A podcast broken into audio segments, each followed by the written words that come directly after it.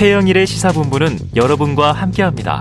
짧은 문자 50원, 긴 문자 100원이 드는 9730. 라디오 어플 콩과 유튜브는 무료로 참여하실 수 있습니다.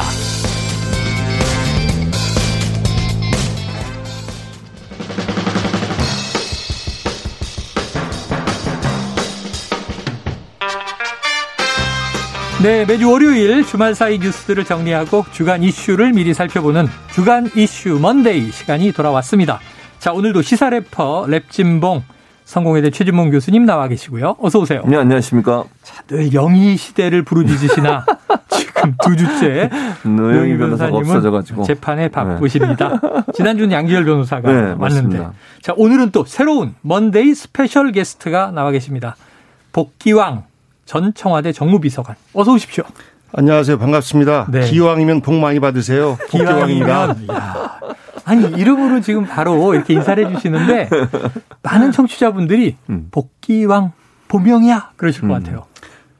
그 옛날에 학생운동을 할때 네. 가명들을 많이 썼잖아요. 네. 그때 제가 평범한 이름의 가명을 쓰다가 네. 진짜 이름 한번 밝히자. 그래서 어. 제 이름을 밝혔더니 네. 나쁜 놈이라고 너만 계속 끝까지 가명 쓴다고 그랬던 적이 있었습니다. 아 본명을 밝혔는데도 가명이라고. 네. 아, 근데 끝에 왕자가 임금왕자예요? 왕성할 왕자입니다. 아. 임금은 되지 못할 것 같고요. 네네네. 왕성하게 살아라. 뭐 이런 뜻인 것 같습니다. 임금왕자 딱 붙이셨으면 그냥 부모님이 킹메이커인데. 자, 그래요. 이름이 잊혀지지 않는 이름이죠. 가명 아니고 본명이십니다. 자, 두 분 방송 같이 하신 적 있어요? 아니 처음 했어요 지금 민서관님하고 처음. 오늘 처음? 오늘 처음 방송은 처음이에요. 예, 예. 사실은 사석에서. 많이 나오시긴 하는데. 그러니까요 겹치지 않아서 네, 각각 어, 많이 어, 나오시긴 어, 하는데. 네. 왜냐하면 저희가 또 수요일에는 이제 보수의 시간이 준비돼 있고. 아 그렇군요. 아, 오늘은 뭐 전문가 두 분이 이슈들을 어, 털어주셔야 되기 때문에. 네. 아, 자, 기대해 보면서 이 두 분의 화학적 조합을 기대해 보면서 주간 이슈 먼데이 본격적으로 시작해 보겠습니다. 자, 문재인 대통령의 임기가 오늘 자정으로 종료가 됩니다. 2017년 5월 10일 취임해서 만 5년 이어졌던 국정 운영이 모두 마무리되는데요. 자, 오늘 오전에 임기 내에 소회를 담은 이 문재인 대통령의 대국민 메시지 퇴임 연설을 잠깐 듣고 오겠습니다. 존경하는 국민 여러분, 대통령으로서 무거운 짐을 내려놓습니다. 그동안 과분한 사랑과 지지로 성원해 주신 국민 여러분께 무한한 감사의 말씀을 드립니다. 대한민국은 세계적인 위기 속에서 위기에 강한 나라, 아무도 흔들 수 없는 나라, 세계를 선도하는 나라로 도약했습니다. 우리 모두 위대한 국민으로서 높아진 우리의 국격에 당당하게 자부심을 가지시길 바랍니다. 다음 정부에서도 성공하는 대한민국의 역사를 계속 이어나가길 기대합니다. 이전 정부들의 축적된 성과를 개성하고 발전시켜 더 국력이 커지고 더 나은 미래로 나아가길 기원합니다. 국민의 마음을 하나로 모으는 것이 무엇보다 중요합니다. 선거 과정에서 더욱 깊어진 갈등의 골을 메우며 국민 통합의 길로 나아갈 때 대한민국은 진정한 성공의 길로 더욱 힘차게 전진할 것입니다. 네, 자, 5년 동안 이룬 성과의 자부심을 가지고 원동력으로 미래로 나아가자. 촛불 정신과 평화 얘기도 있었고요. 갈등의 골을 메우고 통합의 길로 가야 한다. 이게 좀 윤석열 정부에 또 당부하는 듯한 느낌이 있어서 최지봉 교수님, 네. 먼저 이 핵심 메시지를 음. 요약해 주신다면 뭘까요? 저는 이제 대통령께서 말씀하신 위기에 강한 나라 아무도 흔들 수 없는 나라 이 두 가지 메시지가 저는 가장 음, 닿았어요. 음. 위기에 강한 나라는 코로나 19를 겪으면서 우리가 세계 표준이 됐잖아요. 네. 코로나 19가 정말 예측하지 못했던 그 전염병이 닥쳤는데 그 어떤 나라를 해내지 못했던 일 우리가 많이 해냈어요. 음. 예를 들면 뭐 드라이브 스루로 저- 검사하는. 문제라든지 그다음에 확산을 최대한 막아서 사망자 중환자 중환자 수를 완전히 이제 억제하는 부분이라든지 전 세계가 찬사를 보냈지 않습니까? 그리고 이제 그 코로나를 잘 극복하고 사실은 경제 상황도 코로나 상황에서 우리나라가 다른 나라보다 훨씬 좋았어요. 음. 수출도 역대 최대를 찍었고요. 경제 문제도 물론 다 안 좋았잖아요. 전체적으로 음. 다안 좋은 상황에서 우리나라 OECD 국가 중에는 그래도 선방을 하는 나라였고요. 그리고 우리나라 대기업들은 그러니까 소상공인 자영업자들은 사실 어려움을 많이 겪으셨어요. 왜냐하면 사회적 거리두기를 해야 되는 상황이니까. 그런데 대기업들은 엄청난 성과를 냈어요. 또 삼성전자나 이런 데 같은데 정말 그전에 이루지 못한 성과들을 낼 정도로 그렇게 또 플랫폼 사업을 하는 많은 대기업들은 상당히 큰 성과를 낸 것도 분명하고 그리고 또 하나 눈에 띄는 것은 비정규직의 정규직화 이런 부분도 상당히 큰 성과를 냈다는 점. 이제 마지막으로 하나 더 위기에 강한 나라 얘기하면서 아무도 흔들 수 없는 나라를 얘기하면서 내가 느낀 게 뭐냐면 일본이에요. 일본 소부장 기억나시죠? 그 당시 일본이 우리를 얼마나 괴롭혔고 수출 규제. 수출 규제하면서 근데 그걸 우리 스스로 이겨내면서 우리가 자체적으로 그런 소부장 음, 제품들을 만들어낼 수 있는 그런 능력을 또 갖췄어요. 이런 부분들이 결국은 5년의 임기 동안 우리나라가 다른 나라에 비해서 위기에서 극복해 나가고 성장할 수 있는 기틀을 마련했다는 점에서 참 고생 많으셨고 5년 동안 정말 저는 이 말이 딱 마음에 와닿아요. 무거운 짐. 음. 정말 힘든 그 짐을 내려놓는 그 모습. 저는 대통령이 정말 힘들었을 거다, 5년 동안. 그런 생각이 들면서 좀 안타깝다는 생각도 들고, 뭐 그랬습니다. 네. 여러 가지 위기의 순간을 넘어온 문재인 정부 5년의 평가를 최 교수님이 해주셨는데 굉장히 이제 이 음. 인상 교육 기억에 남는 음. 또 이제 우리가 잘해온 것들을 짚어주셔서 복희환 전 비서관님께 네. 잘 못한 청와대에 계셨었으니까 소회가 남다르실 것 같다 하고 음. 여쭤보려고 그랬는데 예. 최 교수님이 다 해버리셨어요. 무슨 말씀하실래요? 답답합니다. 말씀도 또 빨리 하시고 정리를 정말 기가 막히게 하셔서 네. 충청도 출신 말레린 제가 어떻게 아. 쫓아갈 방법이 별로 없는데 뭔가 있겠죠. 예, 문재인 정부 들어서 큰 위기가 세 번이죠. 네. 맨 처음에는 그 천안함, 연평도 이런 아. 그 남북 위기 상황에서 맨 처음 문 대통령께서 우리는 왜 미사일 못 씁니까? 음. 해서 같이 쐈잖아요. 네. 국민들은 박수 쳤지만 사실상 평화를 바라는 우리 국민들은 깜짝 놀랐을 텐데 음. 결국은 그러면서 평창 올림픽에서 평화를 만들어내서 네네. peacemaker, 세계적인 peacemaker는 역할을 했고 또 한 번이 말씀하신 소부장, 일본의 소부장의 속국으로 남느냐 마느냐 이 음. 절체절명의 위기에서 사실상 국내에도 많은 반대 의견들이 있었어요. 타협하고 가자. 그 이제 위안부 문제라든지 그 우리 저 강제징용. 예, 강제징용 네, 네. 문제라든지 이것들을 적당히 타협하자라는 목소리가 사실 굉장히 많았었습니다. 주류 중심으로 해서. 그럼에도 불구하고 지금 우리가 넘어가지 못하면 안 된다라고 결단해서 지금은 이제 일본의 소부장 그 의존율이 한 절반 정도로 확 줄은 거 아니겠습니까? 그리고 나서 이제 코로나 음. 아 그리고 또 맨 막판에 또 하나 이거는 뭐 현재 위기이기도 한데 요소수 문제가 중국과 네, 네. 미국의 대립 속에서의 우리가 사실 새우등 터진 꼴인데 이 문제가 지금 윤석열 정부에서 쿼드 가입이니 많이 뭐 이런 얘기를 하는데 음. 정말로 이거는 자칫 역사에 큰 오점을 남길 수 있는 결단들인데 그러한 위기들을 다 극복을 해내면서 사실 지금 대한민국을 뭐 세계 10대 이제 음. 대국 중에 하나, 강국 중에 하나, 혹은 좋은 나라 중에 하나로 평가를 받는 데 있어서 어 촛불 정부로 전 정권이 쓰러지는 것을 보고 나오셨단 말이에요. 얼마나 두렵겠습니까? 김정수 여사님께서 어느 한 간담회 자리에서 그런 말씀을 하셨어요.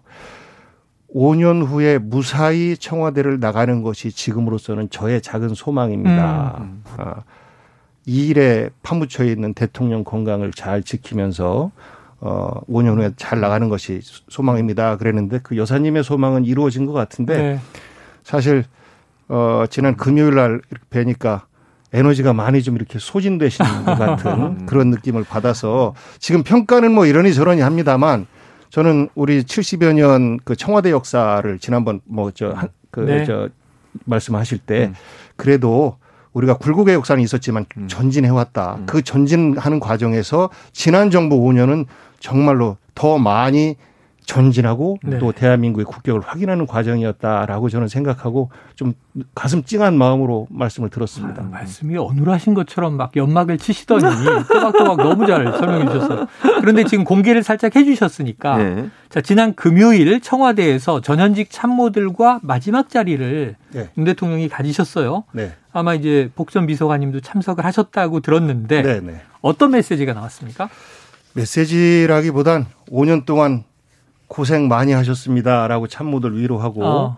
일 많이 시켜서 미안합니다. 음. 아, 이런 말씀 네. 하셨어요. 김정숙 여사님도 대통령께서 너무 일을 많이 하셔서 집에 들어가실 때도 서류를 이만큼을 네. 갖고 계시고 저희들 이제 월요일 날 수보 회의라고 하는 그렇죠. 음, 그 회의를 할 때도 토론을 한두 꼭지씩 꼭 하는데 제일 많이 공부를 하고 오셔가지고 음. 사실 발제하는 사람도 대통령 질문에 답하기가 어려운 음. 뭐, 뭐 이런 일들이 있었는데 그런 정도로 열심히 했는데 대통령께서 저도 사실 일하는 것보다 노는 거 더 좋아하는데 음. 어, 자, 제 일하는 거를 여러분들이 많이 메꿔 주셔서 고맙다. 음. 그러면서 또 참모들 특히 탁현민 비서관 같은 경우는 대통령께서 말씀은 저렇게 하시지만 칭찬 한 번도 못 들어봤다. 아. 아, 뭐 이런 그 뭐 지나간 이야기에 대해서 서로 이야기하고 또 뭐 어떤 대목에서는 또 눈물도 흘리고 네. 어, 그러면서 5년 동안 정말 잘했고 그 지난 금요일 날 행사가 청와대에서 공식적으로 열리는 마지막 행사가 됐, 됐습니다. 그래서 어 5년 임기를 서로 돌아보면 어 정말 고생 많이 하셨는데 선거 직전에 정권 재창출을 못한 것에 대한 안타까움이 말씀은 못하지만 그것이 이제 평가로 정권 재창출을 못한 거는 다 잘못한 거 아니냐라고 부정하는 것에 대한 안타까움 뭐 이런 마음들이 대통령께서도 좀 읽혀졌고 뭐 참모들 내에서도 그런 아쉬운 마음들이 좀 있었습니다. 자, 어제는 문재인 대통령 청와대에서 마지막 밤을 보냈고요. 또 지난 금요일에 이제 마지막 행사도 얘기해 주셨고 오늘은 청와대 역사의 마지막 날이에요. 음. 그러니까 이게 정부, 정권 차원이 아니라 지난주부터 청와대 짐을 계속 이제 비우고 있다고 합니다. 기자실이 있는 춘추관은 뭐 서랍, 커피 머신까지 다 뺐다고 하고요. 자, 이제 관광객 기념품 파는 샵으로 바뀐다는 얘기도 있습니다. 자, 청와대 인터넷도 끊겨서 수기 보고가 이루어지는 중인데 자, 현재 청와대라는 공간 최 교수님 어떤 분위기일까요? 뭐 좀 그러니까 지금 말씀하신 것처럼 사실은 그 공간이 가지고 있는 의미 자체는 이제는 뭐 일반 관광객들 오는 네, 관광지로 네. 바뀌는 거잖아요. 근데 그거보다 더 큰 의미는 걱정이 좀 앞설 거라는 생각이 들어요. 지금 인터넷 끊겼다는 얘기를 들, 하셨잖아요. 음. 사실은 이 지원 시스템 자체도 당장은 작동하기가 가능할지 좀 우려되는 부분이 있어요. 왜냐하면 윤석열 당선인이 이제 곧 취임하겠지만 본인의 집무실은 어느 정도 꾸려지고 있지만 비서실들이 근무할 수 있는 공간 아직 마련이 안 됐잖아요. 네. 그럼 다른 독립된 공간에서 그 근무를 해야 돼요. 그럼 수기로 들고 다니면서 보고도 해야 되고 이런 상황이 음. 되고 거기에 또 이지원 시스템 깔아놨다 또 금방 옮겨야 되잖아요. 음. 왜냐하면 국방부 내에 어떤 자리들이 마련되면 거기에 또 들어가서 근무를 해야 되는 상황이 되는 네. 것이고 이랬을 때 과연 초기에 원활하게 일들이 잘 이루어질까 하는 우려가 있어요. 그러니까 기자들도 기자실도 지금 다 마련이 안 된 상태고 이런 상태다 보니까 결국 이제 이런 여러 가지 문제들이 우려 섞인 부분이 있다고 생각해요. 그러니까 청와대가 비워지면서 한편으로는 그 비워진 곳 때문에 일어날 수 있는 다양한 형태의 우려와 걱정들이 함께 남아 있어서 비워지는 것도 사실은 좀 씁쓸하다. 제 개인적으로 느끼는 소회는 네. 그렇습니다. 자, 내일부터 이제 용산 집무실 시대가 시작이 되는데 일단 임시라고 하니까 한두 달 후에 좀 그럼 어떻게 이제 갖춰지는지 그 사이에 이제 혼란이 없기를 일단 바라야 될 상황인 것 같습니다. 자, 문재인 대통령의 꿈 퇴임 후에는 잊혀지고 싶다. 자, 이걸 좀 어떻게 해석을 하고 가능할 것인지 우리 박전 비서관님 가능할까요? 그분께서는 정치를 안 하려고 하셨던 분이잖아요. 애초에 그러니까 네네. 처음에 이제 노무현 대통령의 참모로 들어올 때도 네. 사실 뭐 여러 차례 삼고 초려를 해서 네네. 시작을 한 것이 결국은 이제 뭐 운명처럼 음. 대통령까지 어, 이렇게 됐고 저에게 남는 모습은 어, 대통령 비서실장까지 하신 분인데 노무현 대통령 돌아가셨을 때 스스로 SUV 차량을 이렇게 운전해서 안전벨트 풀면서 내렸던 뭐 이런 음. 이런 모습들이 화면에 나왔는데 네. 아마 국민들께서도 그러한 소박한 시민의 한 사람으로서 노무현 대통령을 지키는 모습에 대해서 많은 감동을 하셨던 것 같아요. 근데 그 모습 그대로를 지키기 위해서 노력을 했고 지금도 나오면서까지도 김대중 대통령과 노무현 대통령의 기념식수 이것들을 보면서 이렇게 서로 나를 고집하는 것이 아니라 배려하는 마음의 리더십이 필요하다라는 말씀을 주셨는데 음. 어, 오늘 주신 말씀 마지막에 윤석열 이제 다음 대통령에 대해서 통합과 화, 뭐, 국민 통합에 대해서 말씀을 하시, 하셨지 않습니까? 그것처럼, 아, 대한민국은 앞으로 가야 된다. 그러려면 상대방에 대한 배려와 이해, 이런 것들이 필요한데, 만약 그런 것들을 못할 때는 대한민국이 혼란해지지 않겠습니까? 음. 그리고 그 혼란함의 첫 번째 대상이 어찌, 어찌 보면 음. 윤석열 지지자나 윤석열 차기 대통령 입장에서는 문재인 대통령일지도 몰라요. 왜냐하면 물러나는 대통령이 새로운 대통령보다 오히려 인기가 더 많거든요. 음. 그래서 문재인 대통령을 정치적으로 공격하고 도덕적으로 흠집을 내고 하려는 시도가 다양하게 벌어질 음. 텐데 저는 그런 시도만 없다라고 하면 대통령께서는 그야말로 초야에 묻힌 우리 시대 어른으로서 여러 좋은 뭐 진영에 구속되지 않고 독담을 드리고 그리고 어, 정말 자연에서 묻혀 사는 시골 마을의 한 어른으로서 어 여생을 보내게 되지 않을까 저는 그렇게 기대를 해요. 그런데 네. 아마도 우리 시대가 그렇게 두지 않을 것 같다는 아, 그런 걱정이 있습니다. 그렇게 두지 않을 것 같다는 걱정이 있다. 네. 자, 청취자분들도 지금 많은 또 문자 보내주고 음. 계십니다. 지금 청취자 0692-1636 최영일 시사본부 잘 듣고 있습니다. 정말 수고하셨다고 박수를 보냅니다. 수고하셨습니다. 이렇게만 되다 보니까 최영일의 시사본부는 계속 하는 거고요. 지금 문재인 대통령께서 수고하셨다고 박수를 보낸 거예요. 이게 잘못하면 공을 제가 가로챌 수 있습니다. 문 대통령에 대한 말씀이시고 또 다른 의견도 있습니다. 청취자 7294님 자랑만 하는 것이 안타깝습니다. 서민경제, 소상공인, 경제난, 부동산 문제, 2030 청년 실업 문제 해결했나요? 또 이런 이제 의견, 비판적인 의견도 있습니다. 네, 간단하게 그 말씀을 좀 드리면 짧게 해주세요. 다 잘할 수 없죠. 네. 늘 미래의 숙제는 남는 것이고 그 미래의 숙제가 아, 마무리하는 시점에서 보면 아쉬움으로 남는 건데 그렇게 또 새로운 과제들을 해결하기 위해서 네. 노력하겠습니다. 네. 지금 또 덧붙이시니까 바로 청취자 글이 날아오잖아요. 6103님, 아산의 아들, 암기왕, 암구왕 아니죠? 복기왕. 전 시장님이시네요. 네. 멋진 대담 기대하고 고정 멤버 기대합니다. 아, 고정 멤버까지 지금. 아, 그럼 오영희 변호사님 빠져야 되는데 지금 전 청와대 비서관도 네. 지내셨지만 아산시장 네, 지내신 거죠? 두번 했었죠. 두번 네. 알겠습니다. 자 다음 이슈로 넘어갑니다. 지금 바로 뜨거운 이슈예요. 윤석열 정부 출범 하루 앞두고 더불어민주당이 낙마 1순위로 꼽은 한동훈 법무부 장관 후보자 청문회가 오전에 있었고요. 오후에 이어지는데 좀 전에 저희 기자 평론가는 오늘 밤샐 것 같다. 이런 얘기도 하더라고요. 음. 자, 한동훈 후보자의 발언을 듣고 돌아와서 이야기 나누겠습니다. 저는 오늘 법무부 장관 후보자로서 의원님들의 질문에 솔직하게 답변 드리고 충고의 말씀도 겸허히 듣겠습니다. 아울러 법무검찰이 나아가야 할 방향에, 방향에 대한 저의 소신도 성심성의껏 말씀드리겠습니다. 최근 소위 검수안박 법안이 국회를 통과하여 시행을 앞두고 있어서 국민적 우려가 큰 상황입니다. 이 법안은 부패한 정치인과 공직자의 처벌을 어렵게 하고 그 과정에서 국민이 보게 될 피해가 너무나 명확합니다. 저는 많이 부족하지만 법무부 장관으로 일할 수 있는 기회가 주어진다면 용기와 헌신으로 일하겠습니다. 정의와 상식의 법치를 해 나가겠습니다. 네. 자, 저녁에는 이제 문재인 대통령 마지막 퇴근길. 음. 내일이면 신임 대통령의 취임식. 야, 근데 오늘 이게 딱 음. 박혀 있어 가지고 지금 뭐 이슈를 다 빨아들이고 있어요.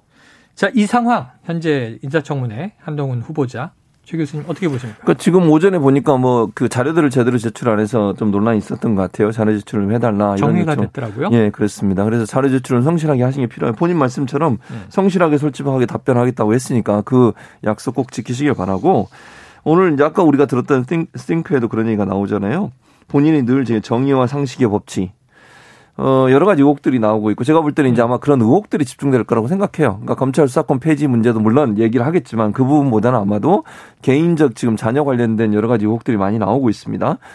어, 뭐, 간단하게 말씀드리면 돈 주고 기사 내고 음. 돈 주고 논문 싫고 뭐 전문은 논문이 아니고 에세이라고 하니까요. 뭐 음. 에세이든 뭐든. 그런데 그것도 대필이다. 대필이다 이런, 논란이 있고 그게 과연 정의와 상식에 맞을까? 그러면서 해명은 법, 법에 문제가 없다. 위법한 행위는 안 했다. 음. 지원을 아직 안, 안 했다. 그게 과연 국민들의 공정과 상식이랑 같이 맞을까요? 모르겠습니다. 본인은 지금 그렇게 해나가겠다고 정의와 상식이라는 말씀을 하셨는데 지금 자녀 관련된 여러 어, 의혹들 아직 입시에 지원 안 했으니까 문제가 없고 법적으로 문제가 없으니까 문제가 없다.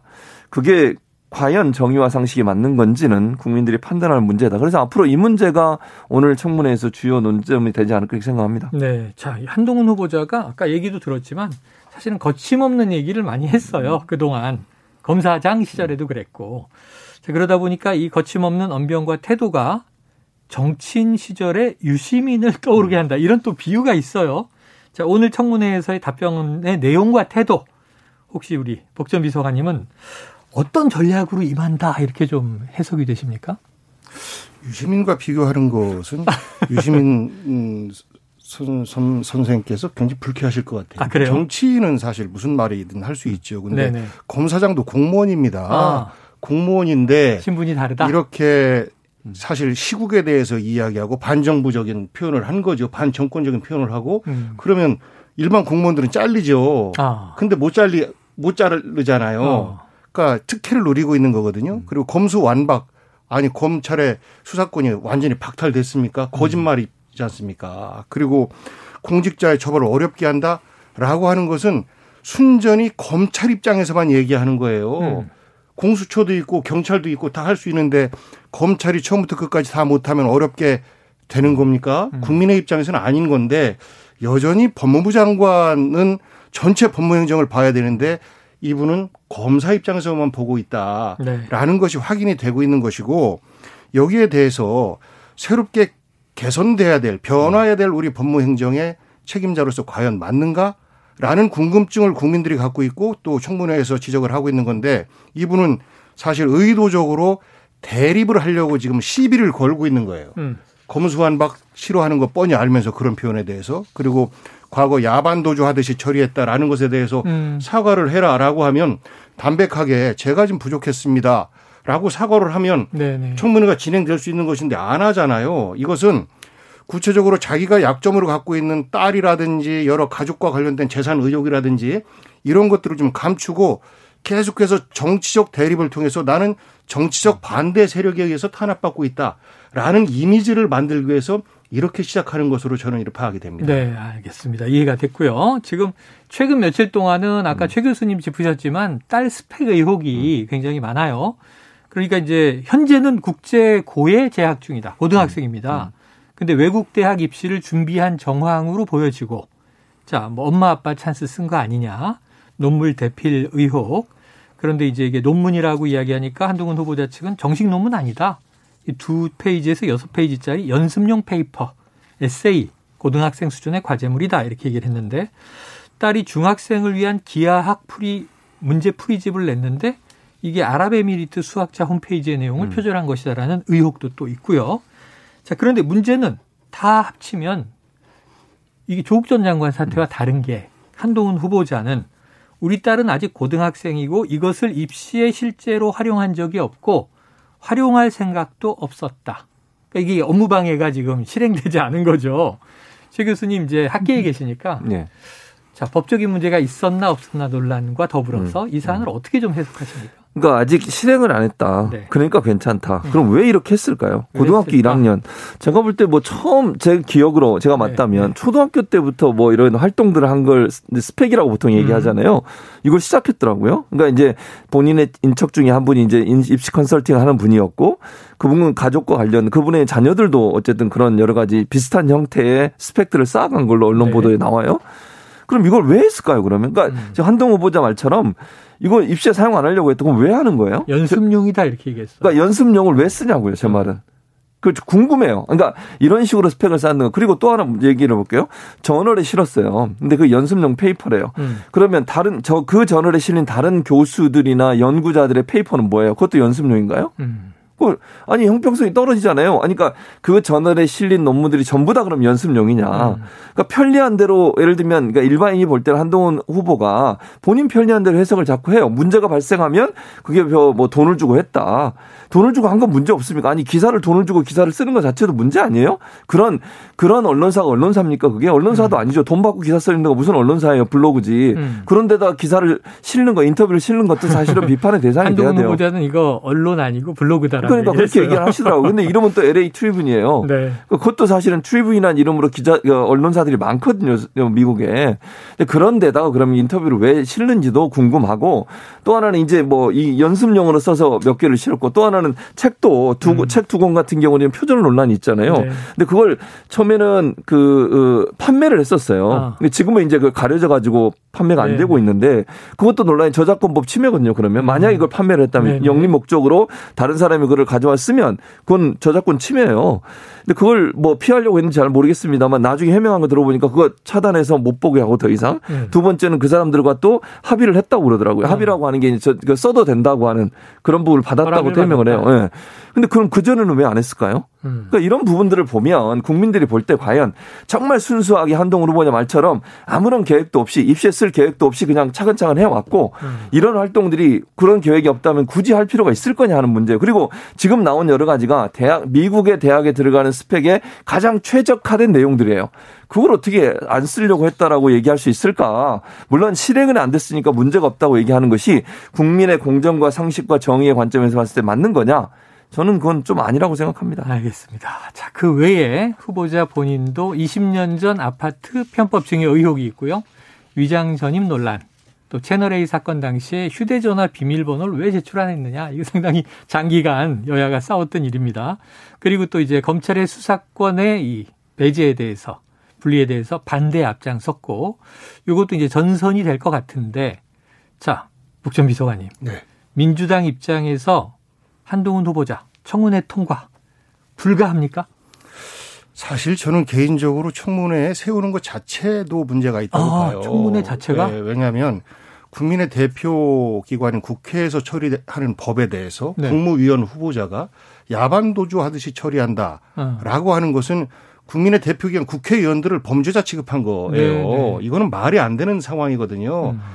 전제 자체가 잘못된 겁니다. 국무위원으로서의 기본 자세가 안 된 거예요. 네. 그래서 사실 엄격하게 민주주의를 존중한다라고 하면 사실 한동훈 후보자는 국회와 함께 대한민국을 운영하는 국무위원으로서 후보는 사실 자격이 없는 거다라고 음. 봐요. 하지만 이것이 이제 발목 잡기로 비춰지는 것이 조심스럽기 때문에 네. 현재 청문회 응하고는 있습니다만 사실 미꾸라지처럼 계속해서 엉뚱한 이슈로 돌리려고 하고 있고 본인의 도덕성과 관련해서는 이리저리 뭐 핑계를 뭐 대고 있는데 앞뒤가 안 맞는 핑계들도 상당히 음. 많아요. 조금 전에 예로 나왔던 블루건지 언론은 이제 LA 트리뷴 같은 음. 경우에 이거를 사실 언론이 아니다라고 얘기를 해놓고 돈을 주고 한 건데 해놓고 또 그걸 왜 했느냐 그러면 그러니까 네. 기부 문화를 활성화하기 위해서 했다라고 아. 하는 거면 언론을 하는 게 음. 맞죠. 이 두 가지 어떤 배치되는 해명들 그래서 네.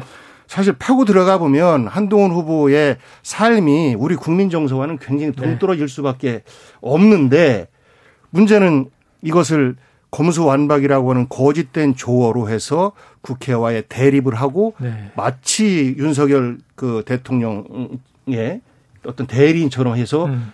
정치적 역할을 높이고 다른 청문 후보들의 약점을 이쪽으로 빨아들이게 하려고 하는 이러한 어떤 의도가 좀 숨겨져 있는 것으로 보입니다. 자, 오늘 뭐 두 분 다 래퍼십니다. 두 분 다 래퍼. 시간이 다 됐어요. 시간이 다 됐는데 20초씩 드릴 테니까요. 예. 단문으로 예. 그래도 내일 이제 새 정부가 출범하잖아요. 아, 예, 예. 윤석열 정부에 바란다. 최 교수님.